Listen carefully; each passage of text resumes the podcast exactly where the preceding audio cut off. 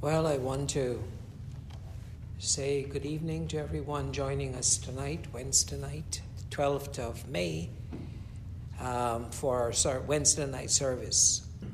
I'm sure everyone is anxious for an update on Brother John's uh, situation. Um, I'll tell you, uh, honestly, we got the scare when we Brother John just went into into the hospital and the nurses involved with his condition called his family and says you need you need to get all his documents ready because um, things don't look good. When the doctor spoke to the one of the boys, the doctor also said, um, from the looks of it, he's not coming home. And so it scared us, but you know, uh, God is in control, and if it is time for Brother John to go, then he'll go, and there's nothing you and I can do about it. But if it is not time to go, which God appoints the time for his children, then God will work at his own time and in his own way. Anyways, um, we ask everyone to pray, and I want to tell you that the first report that I got uh, when um, things were getting really scary was from Brother John himself. He called me from the hospital and he said, Brother Singh, I just want to talk to you. What scared me a little bit was then when he, we were finished talking for a little bit, you can see he was panting for breath. And he said to me, he says, You know, I'm, I'm sick. And that's not like Brother John. He never admits that he is sick. But he says, I'm sick. He says, My, my lungs are not doing well. Um, I'm struggling to breathe. He says, but I'm, I'm fine. He says, I'm okay.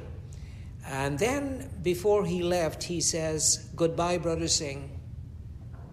And that was something that stayed in my mind.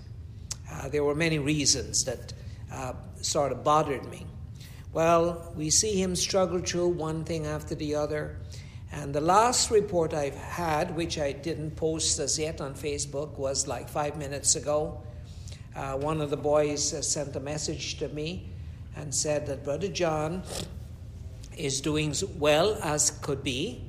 Um, he is recovering wonderfully, and he talked to him, and he wants to say thank you to me, his pastor, uh, for being there for him and he wants to say thank you to all the saints, not only here in Canada, but around the world who, ha- who were praying for him during this period of time. So that's five minutes ago. Brother John wants me to tell everyone the ministers and the saints, specifically ministers and saints around the world who have prayed for him. He appreciates our prayers, and he's hoping by the grace of God that he'll be out um, before it's all over. So we thank you on behalf of, of this assembly here in Mississauga. I thank you for all your prayers. We've seen God work miracles in the past, and uh, not everyone will get healed, but but everyone can experience a miracle in their lives, in their life. And so I want to say thank you again on behalf of the family and the saints here. Please continue to pray. COVID 19, like they have na- nicknamed it, is a tricky little situation. COVID 19 can, uh, can be there one moment and then uh, deteriorate the next moment. People uh, can be almost ready to uh, get discharged and then they have a second attack. We'll pray that God cover every one of us during this period of time. And so, once again, I'd like to say thank you for all that you're doing.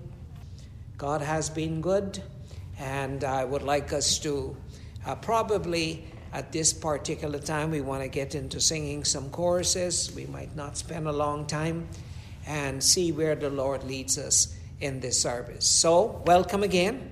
I appreciate all of you joining us tonight. Amen.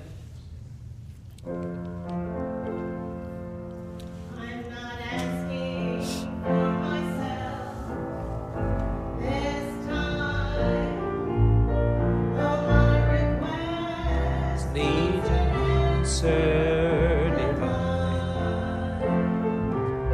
I have a friend who's in need of a touch from your hand. So reach him and heal him as only you can.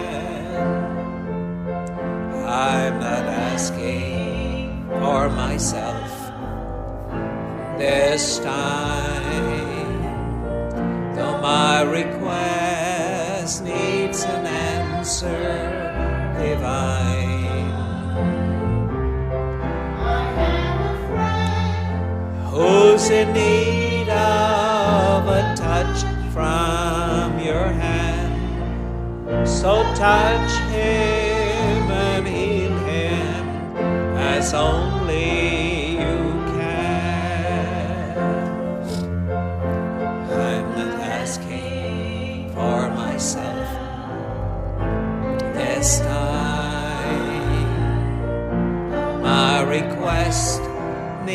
needs an answer divine.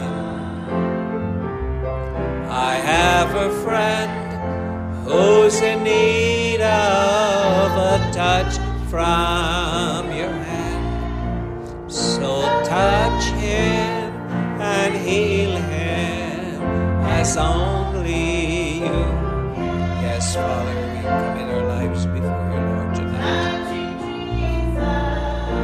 is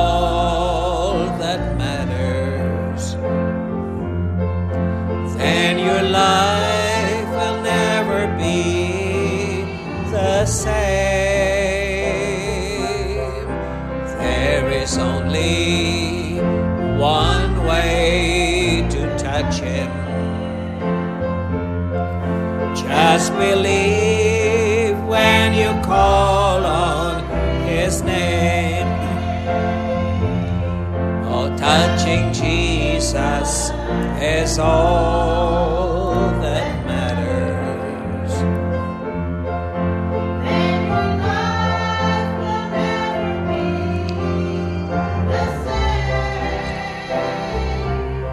There is only one way to touch Him.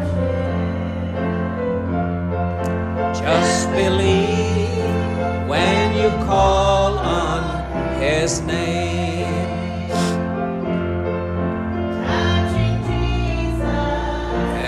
All that matters. And your life will never be the same.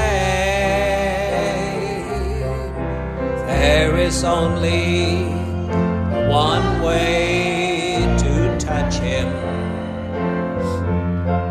Just believe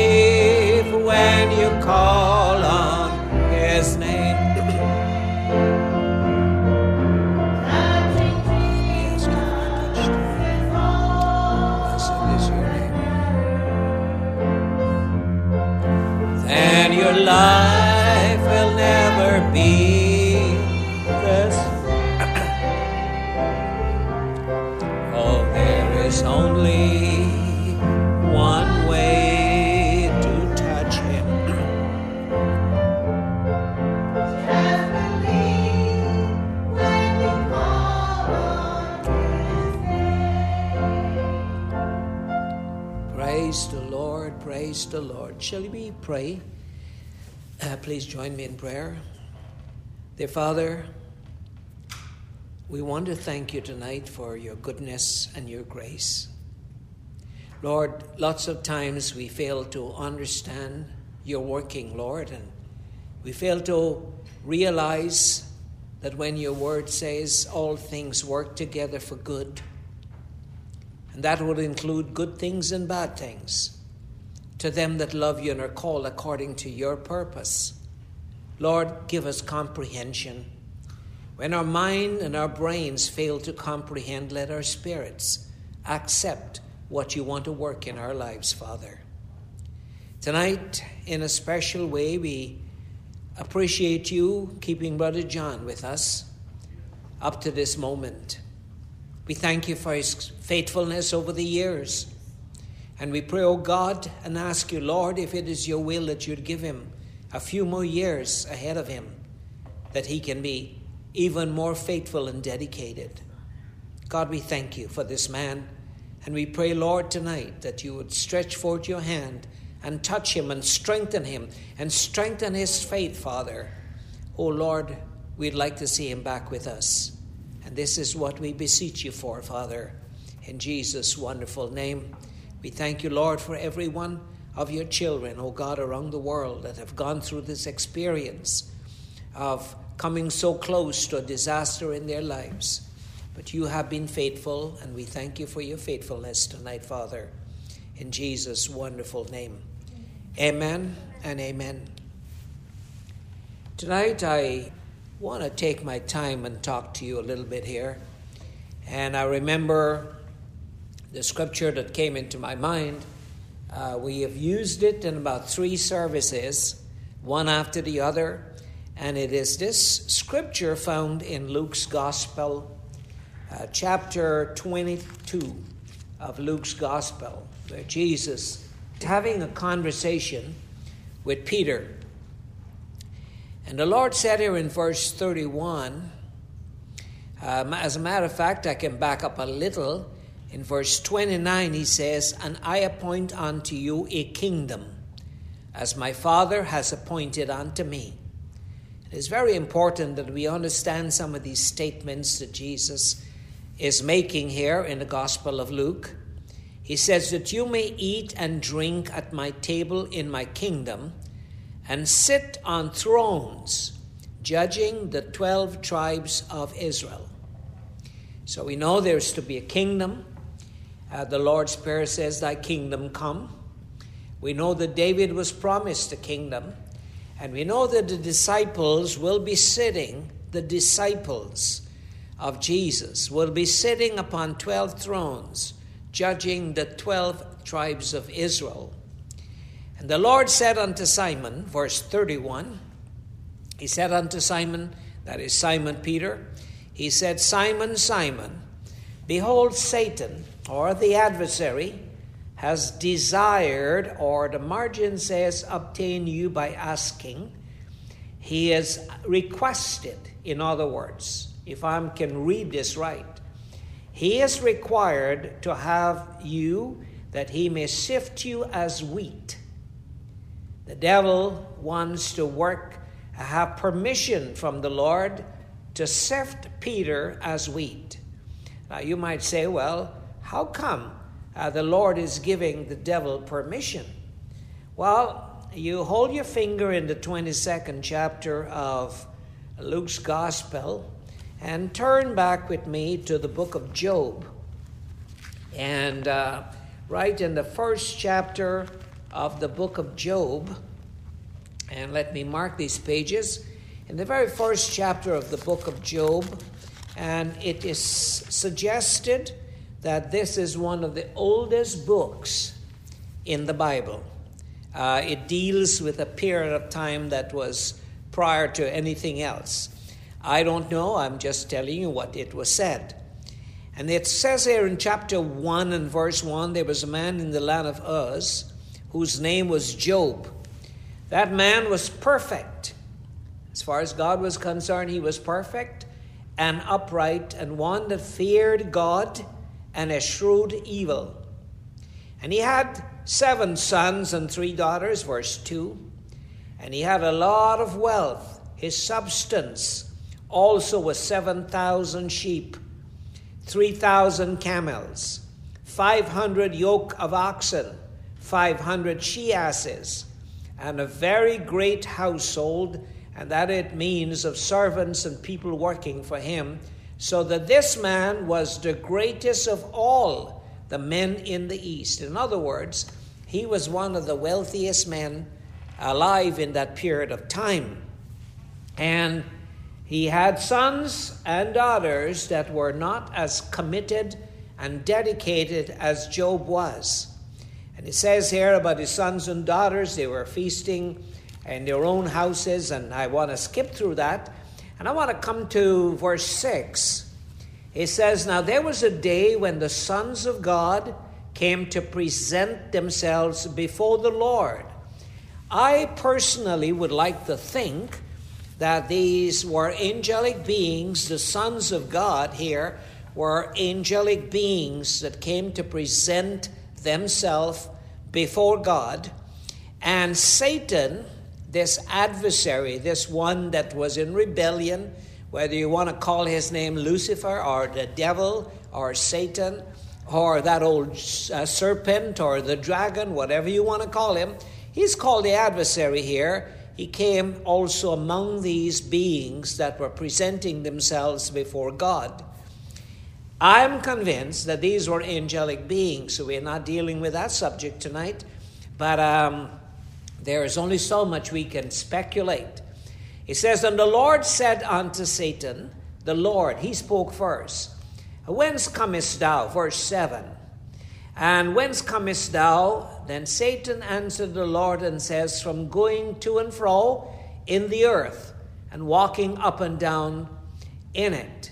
He says, I'm coming from the planet Earth.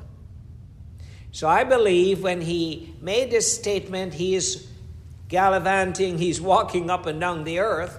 Uh, it was already inhabited in the earth, and Satan came uh, maybe to make some accusations before God.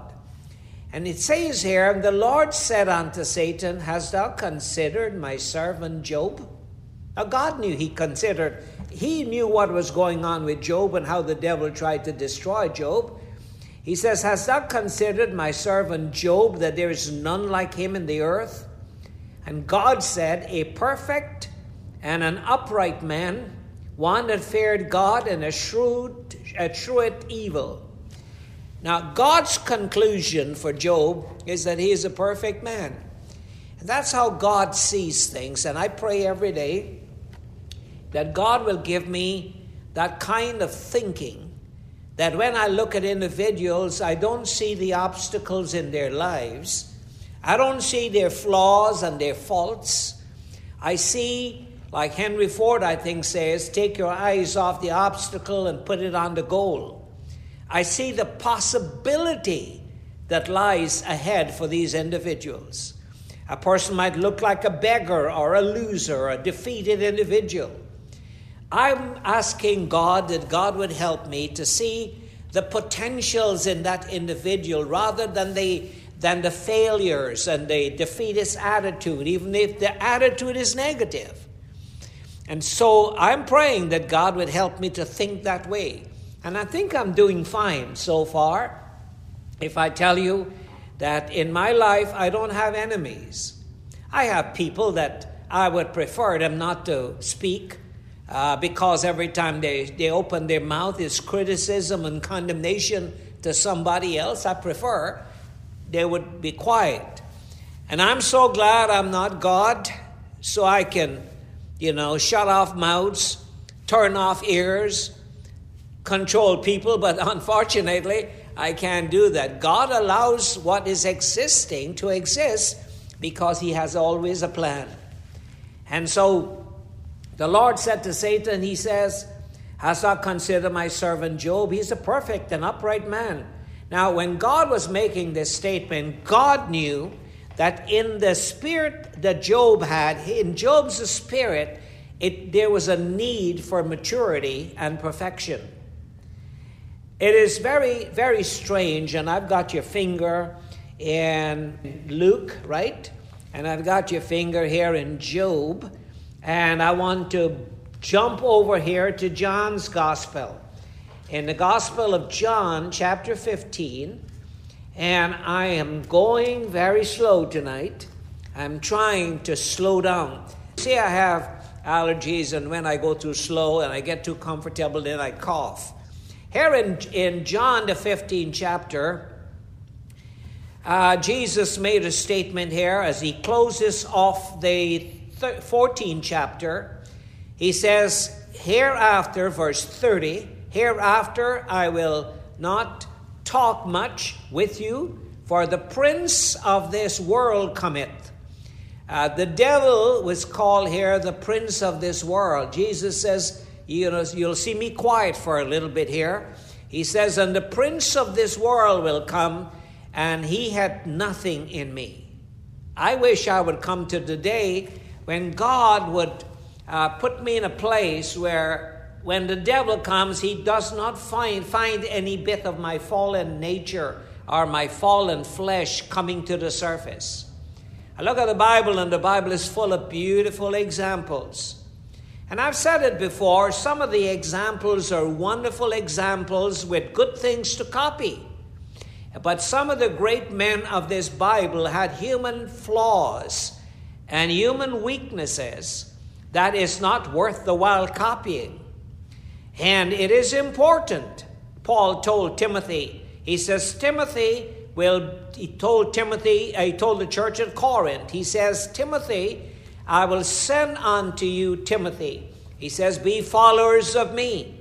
For this cause have I sent unto you Timothy, who will bring you uh, in remembrance of my ways which be in Christ. Now, Timothy was a disciple of Paul. He was a, he was a student of the Apostle Paul. And he walked with Paul. He understood Paul. He saw Paul's the days when he was up. He saw the days when Paul was down. He knew his weaknesses, but he saw the good and he focused only on the good.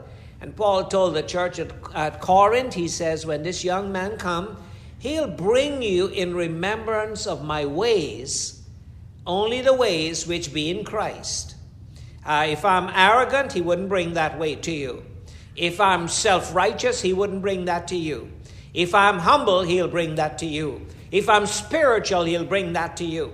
So Timothy was representing Paul in, in standing, uh, going to Corinth to uh, let the people be able to understand what Paul was like a little more so they can be followers of Paul as they looked at, look at the life of Timothy. And the church at Corinth had that problem. And so uh, we look here, Jesus said here, He said, The prince of this world cometh and hath nothing in me. But you know, when Paul uh, come to the end of he came to the end of his life, this lesson is important. Listen to me. Paul, for 35, almost 40 years, uh, he had lived on this earth and he was striving to reach that place of maturity. Paul himself said in Philippians, the third chapter, he says, he says, I've not yet apprehended or taken a hold of that which the Lord has apprehended me for. Here was a man telling you how wonderful he is. Uh, that which was gained to him in that third chapter of Philippians, he says, I count but dung that I might win Christ. Uh, Paul made a lot of sacrifices. Uh, but as a Pharisee, he had given the, the spirit an attitude of the Pharisee up uh, just to be uh, following Christ. He says, I count all things but lost that I might win Christ. Uh, you see, it's a beautiful thing to see examples that we can copy after. Paul was a remarkable example. But then Paul says, I've not yet apprehended that which the Lord has apprehended me for. But he says, This one thing I do, forgetting the things which are behind, and reaching forth unto those things which are before, I press towards the mark for the prize of the high calling of God. He was not shooting just to be in the kingdom and get a piece of land like I am shooting for. I just want to be in the kingdom. You see, but when I get a full revelation of how glorious it is to be in the governing body and administrative body of Christ. This earth is not the end of your existence. I had not seen, Paul said, nor ear heard, neither has it entered into the heart of man the glorious things that God has prepared for them that love him. So now we see through a glass darkly, but there's coming a time when we will see face to face and see the reality of God's promises. And so Paul, he worked on that. And he had he was persecuted, he was shipwrecked. Uh, there were so many things that happened to Paul, and then he came to the end of his life. And when he was writing the last epistle to Timothy, in 2 Timothy chapter 4. He says, I am now. There was a time I've not yet apprehended. I did not apprehend, but he says now. He says, I'm now ready to be offered. You see, I'm I can't say that. I have a far way to go. Uh, but Paul reached to that end. And he says, I've now, I'm now ready to be offered. The time of my departure is at hand. I've fought a good fight. I am still fighting mine. He says, I've finished my course. I don't know what lesson I am in my course. He says, I've kept the faith. I can't say that. When I'm looking around for myself, it's easier to look at other people and find out nobody's keeping the faith like they should. But I can say I've kept the faith. He says, Henceforth there's laid for me a crown of righteousness. And as I'm looking at this man coming close to the end of his life, uh, he says all these things. He says, Demas has forsaken me, having loved this present world, and is gone to Thessalonica. Crescens is gone. Titus is gone. At the end of his life, the men who he worked with and who were disciples of Paul forsook him. And that is no strange phenomenon. It's something that happens over and over again. Uh, people that are called to the ministry, rejection is something that they were uh, have to come face to face. And Paul, when he said that, then he goes down there and he made a little statement, and I don't want to make Paul look like a bad guy because of what he said. He came to the end and he says, he says, Alexander the coppersmith did me much evil. It would have been nice if he says, May God forgive him. But he didn't. He says, May God fix his business. Give him just what he deserves. It's like David. When David uh, was fleeing and his son was taking over the throne. David was fleeing for his life. And David came to that point in life that he was leaving. And you know, when you're fallen, when you're when you have fallen and you're, you're something is happening in your life that you look like you're bad. Uh, if uh, you know something happens negative in your life, you'll be surprised to know how many people pick up stones, and different sizes of stones is a representative of their spirit. Well, David was on his way out, and a man by the name of Shimei, I think I'm right. Shimei, he started to curse David. I don't know what he said, but now David is fleeing, so Shimei didn't like David from the start, so he's going to curse David now. And you know, David said to Abishai says, uh, My king, let me go there and take that dead dog's head off. And David had some strong men with him. And Abishai, one blow, will take Shimei's head off. And David says, No, no, God bid him curse me. God is allowing that man to curse me. Let him curse away. But you know, when all of that was over, Absalom was killed, and David had back the throne, and he was there ruling and reigning, and his years came to an end. That little thing was still in his heart. Shimei was still in his mind. And he calls Solomon and he says, Solomon, there are two guys I want you to take care of. One is Joab. When I tell him not to hurt my son, he killed him. He killed, killed Absalom, brought me grief. When I went down and I'm crying for Absalom, Joab came and he told me, Get up, you're crying for your enemies and that God's people you're punishing. What a way, what an audacity. Joab, who was a great fighter, but he had this boldness to challenge a man of God. And when David was about to die and he was getting old, he called Solomon he says, Remember Shimei? He says, You're a wise man. You can fix his business. And remember Joab? Don't let his hoary head go to the grave in peace. He says, You deal with these men that hurt my feelings. And it tells me that no matter how perfect we try to, to reach, there's always that element that can clean us further. And God knows what's there. God knows the what could have happened that did not happen. And evil sometimes we're exposed to to bring our nature to the surface, our carnal nature is exposed when uh, the devil comes and puts things around us. But when God works in our spirit and we are cleansed, Jesus did not need a cleansing, he was clean.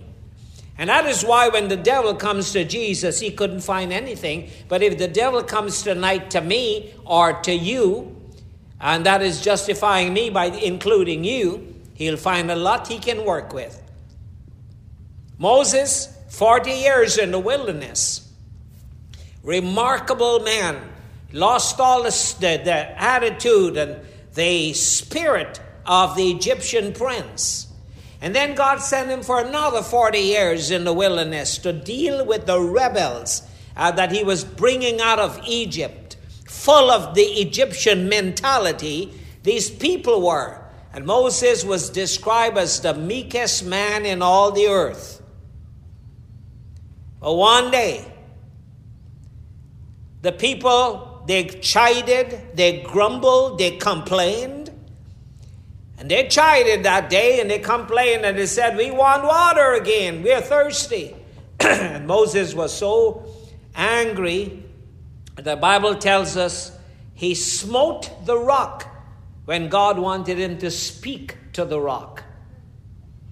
He should have spoken to the rock and water would have coming would, would come out from the rock. But Moses looked at that rock and he took his rod and hit it. And he smote the rock.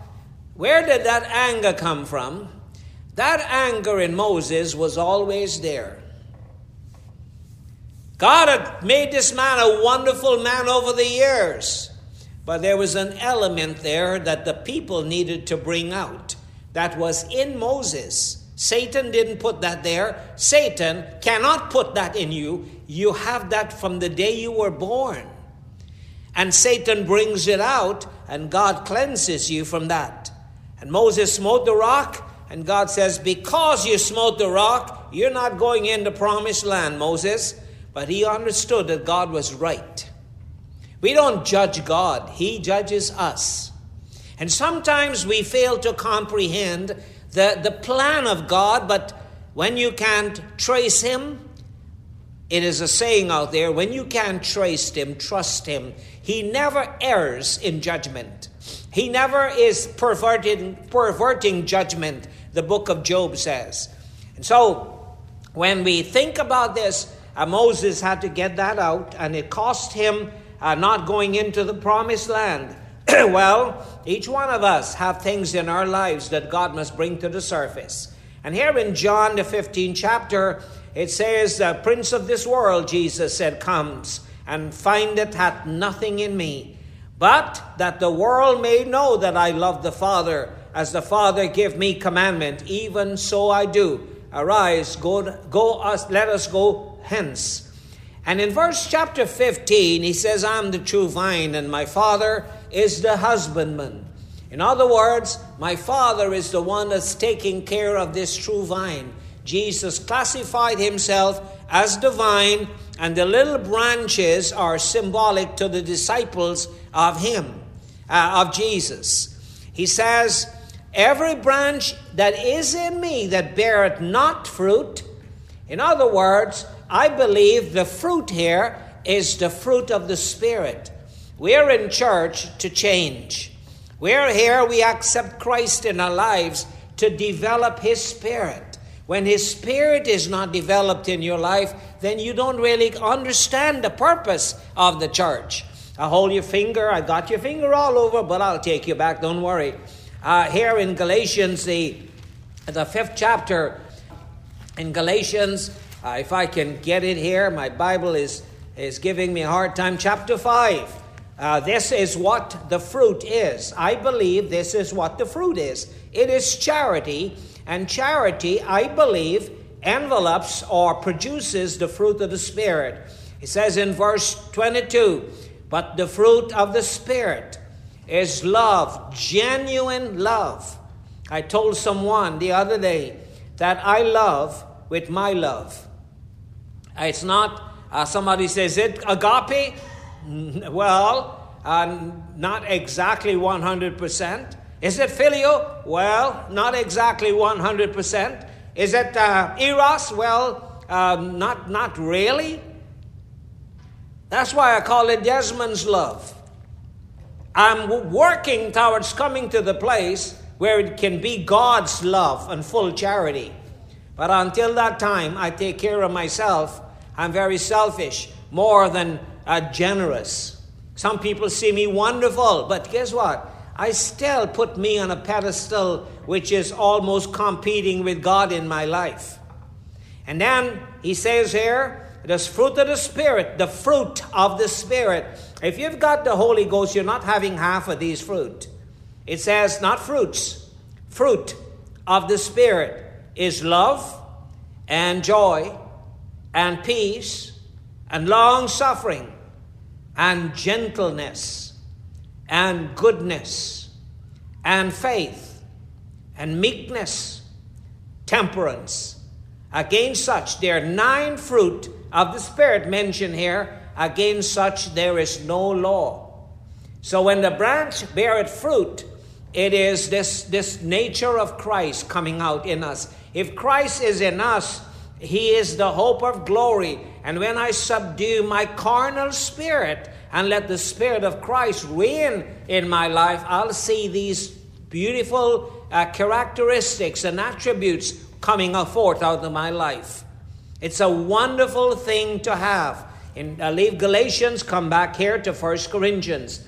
In 1 Corinthians chapter 12, it, uh, chapter 13, sorry, in 1 Corinthians chapter 13, uh, Paul is writing about this charity. This the fruit of the Spirit is all enveloped in one word. It's called charity. There are there are gifts of the Spirit. Uh, they are gifts of the Spirit, and they are fruit of the Spirit. Uh, there are nine gifts of the Spirit and nine fruit of the Spirit. Uh, the gifts of the Spirit uh, they are wonderful, and you can look at that in chapter 12. It says, uh, For the Spirit, you have the chapter 12, verse 8. And for to one is given by the Spirit the word of wisdom. And we have word of wisdom, word of knowledge. Uh, we have faith in verse 9, gifts, gifts, gifts, gifts, plural, of healing by the same Spirit.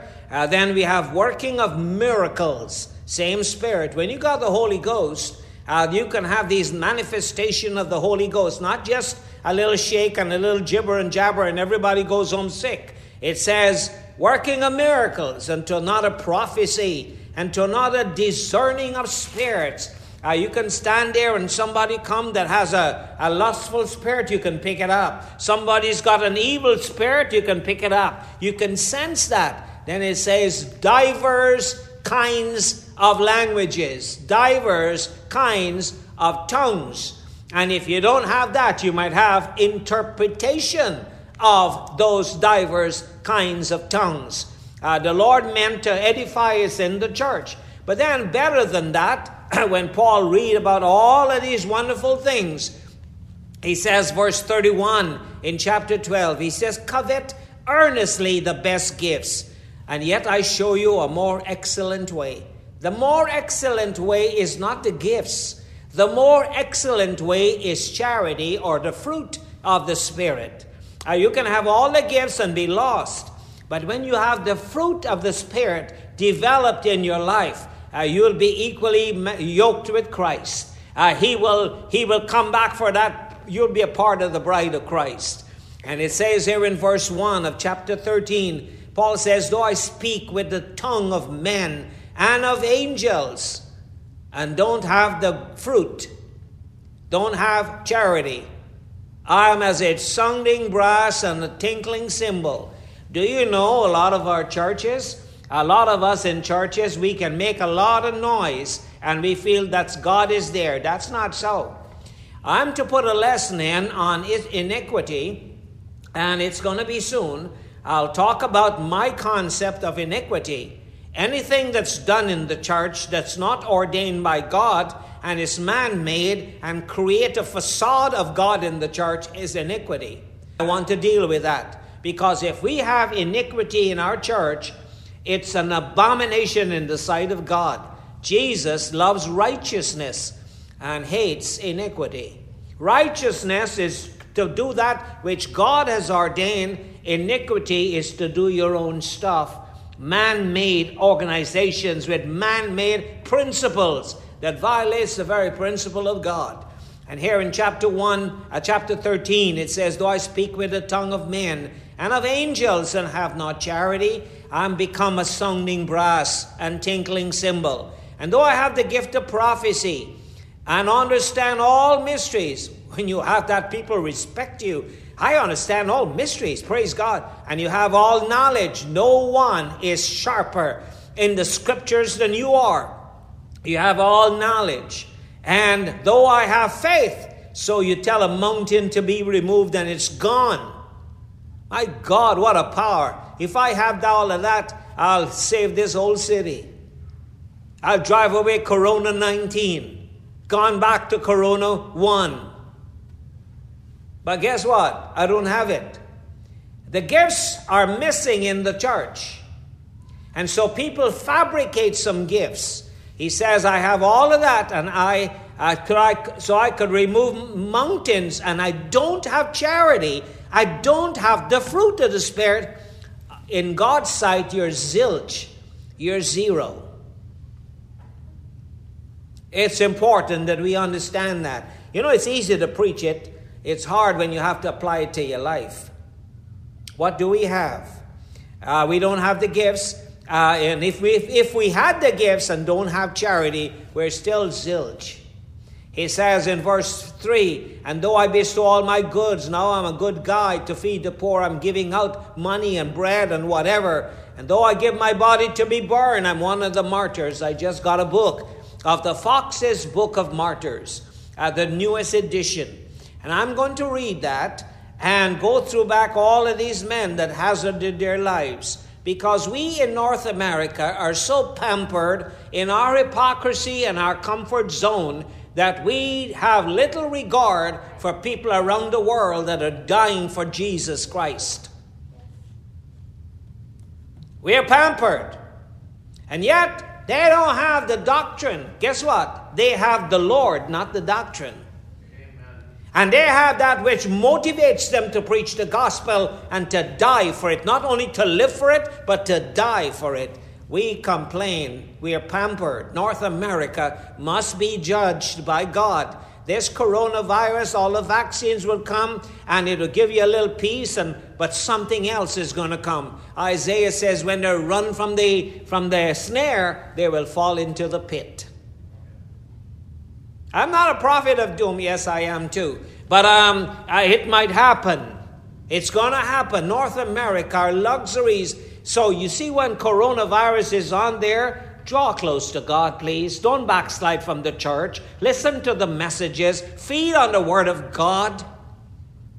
Don't serve God at your convenience and be qualified as a hypocrite. And, uh, Saul, uh, uh, Paul went on here. He said, Here is what charity does. He says, um, Though I give all my goods to feed the poor, though I give my body to be burned and have not charity, it profiteth me nothing. Uh, charity suffereth long and is kind. Charity envieth not. Charity never vaunts itself and show off. It's not puffed up. Does not behave itself unseemly. Can you see the Spirit of Christ there?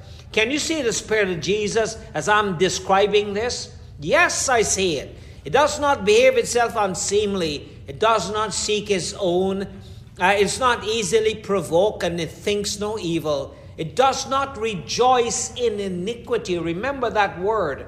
It does not praise God when God, all the thing that we're doing is man made. If our worship that we have organized and set up is not according to what God wants, we are rejoicing in iniquity.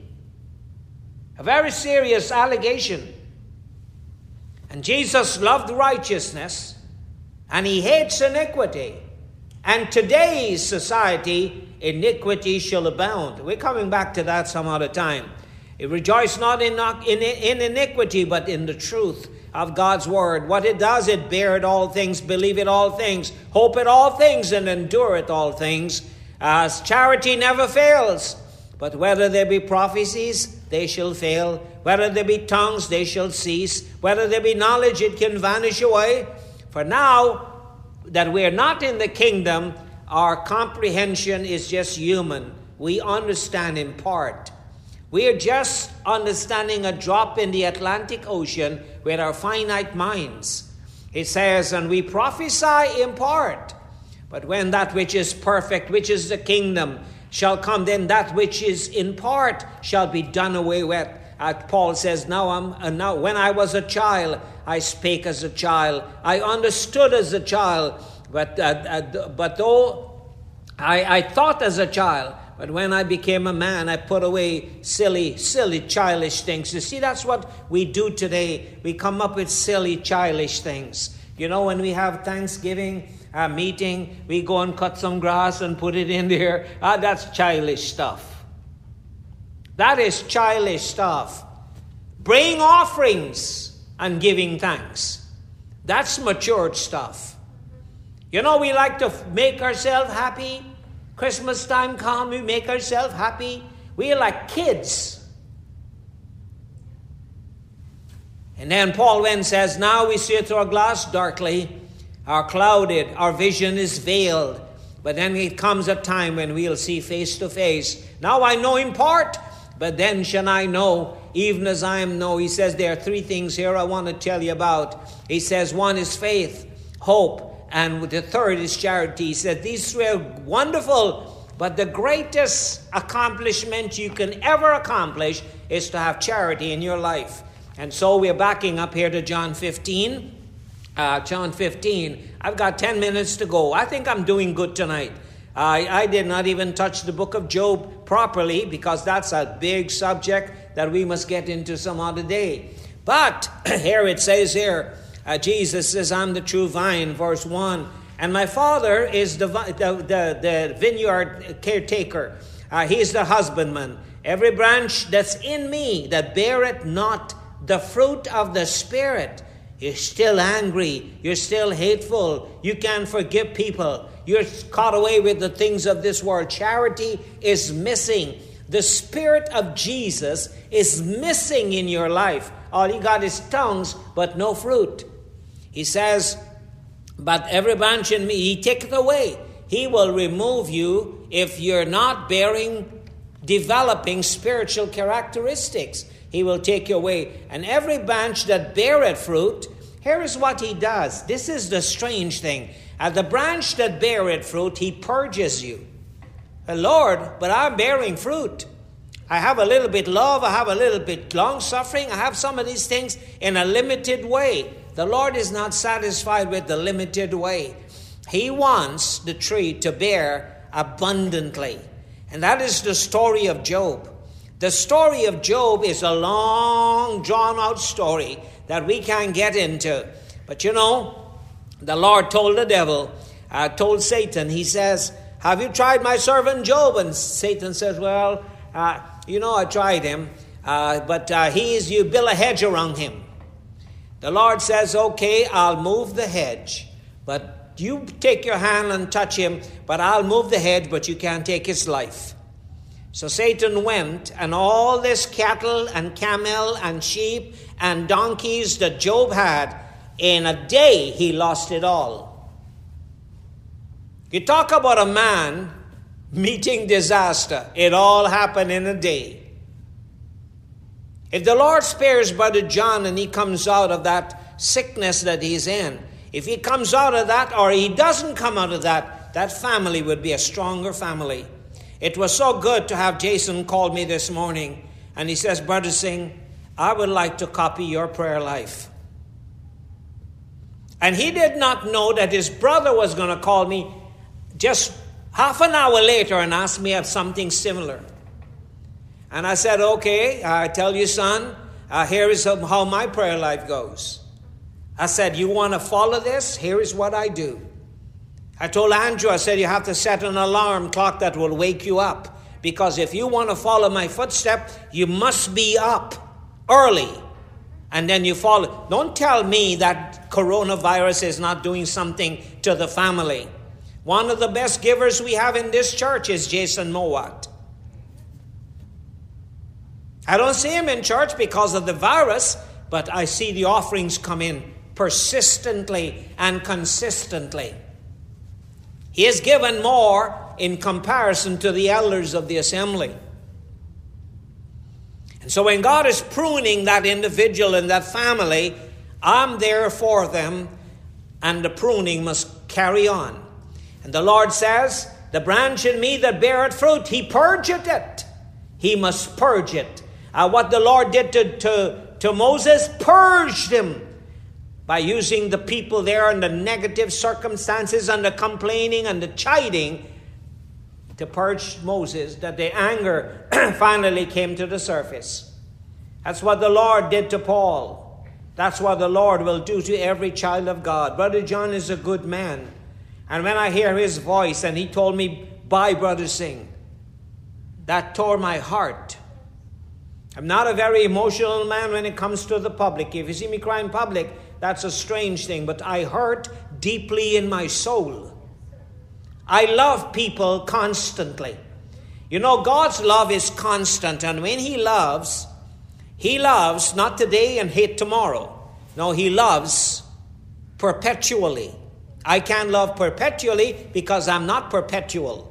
But I love constant. If I love you, I'd love you in spite of you hating me and do, do something wrong, I still love you. You make yourself an idiot, I still love you. You make yourself a fool in tongue, I still love you. My love, I'm developing the love of God that's constant.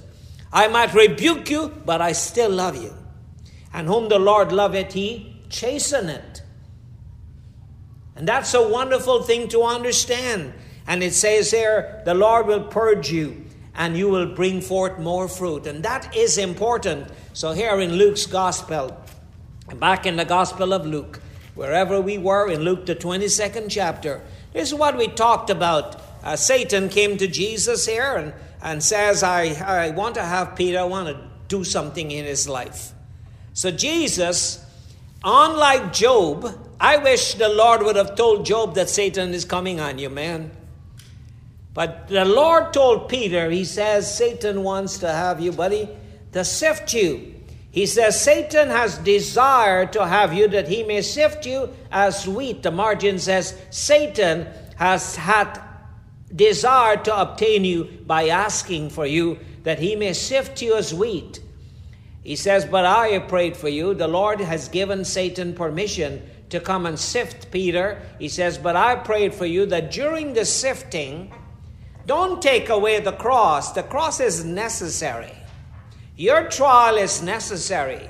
You come to me and ask you to pray for, for me to pray for you while you're sick. I'll pray if it is the will of God that God would heal you. But if it is not His will to heal you, may He give you grace to endure your chastening and He might be able to bring to the surface that which is evil. That's what Eliphaz said in the book of Job. He says, Happy is the man whom God corrected.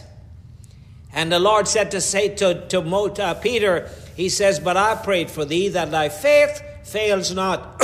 and when thou art converted, See, conversion is not a come and give my heart to Jesus and say a sinner's prayer and I'm converted. No, conversion is a process.